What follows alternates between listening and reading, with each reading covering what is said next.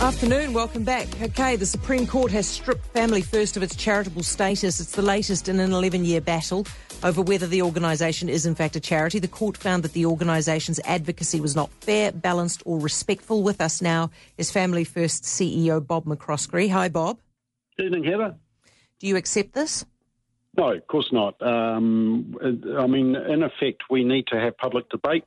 Sometimes they are controversial and sometimes we're going to disagree with each other. But when we start penalising certain groups for having views that don't seem palatable to the state, then we're in a dangerous situation. And that's effectively what this judgment is saying.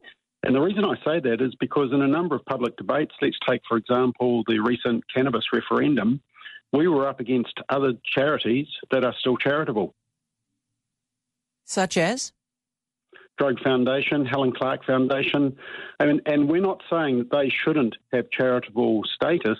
We're just saying that there needs to be a level playing field because this is a witch hunt after groups who have certain opinions that aren't deemed to be palatable in the current climate. And and look, I think some people will be celebrating this judgment and saying good riddance family first. That's fine. We accept that opinion.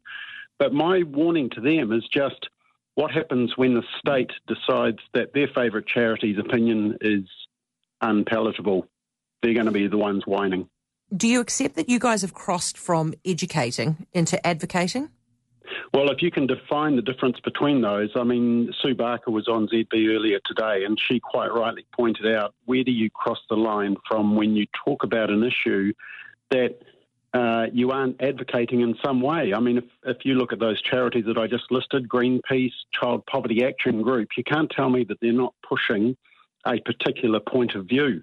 And good on them. That's their role. That's what a charity does. They represent a sector of society that have that opinion and they speak up on that.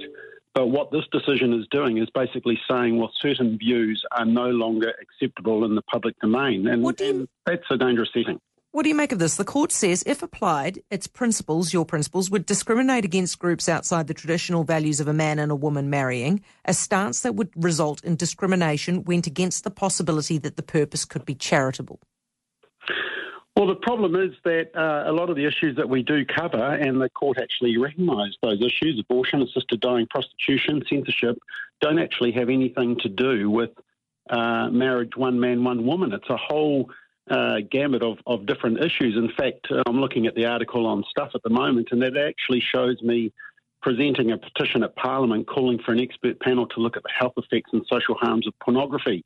Now, that's got nothing to do with traditional marriage. That's to do with uh, the health harms of, of pornography in our society. And that's mm. the same with many other reports that we've written. What really I found insulting was that the the uh, Supreme Court judges criticised the research of people like Professor Rex Ahdar from Otago University, you know, ethicist Dr. Gregory Pike from Australia, even researcher Lindsay Mitchell, who I know you've had on the show from Wellington, who's a very thorough researcher, very credible, and gets into, you know, in depth into government data who's written reports for us on child abuse and child poverty and imprisonment and fertility rates. Nothing to do with the traditional family, by the way. Yeah. And it's kind of like, well, that's just pushing a viewpoint. No, it's not. Well, it's just presenting the research. Are you going to have to pay tax now? Uh, what it means is that people that make donations uh, no longer get the donation rebate.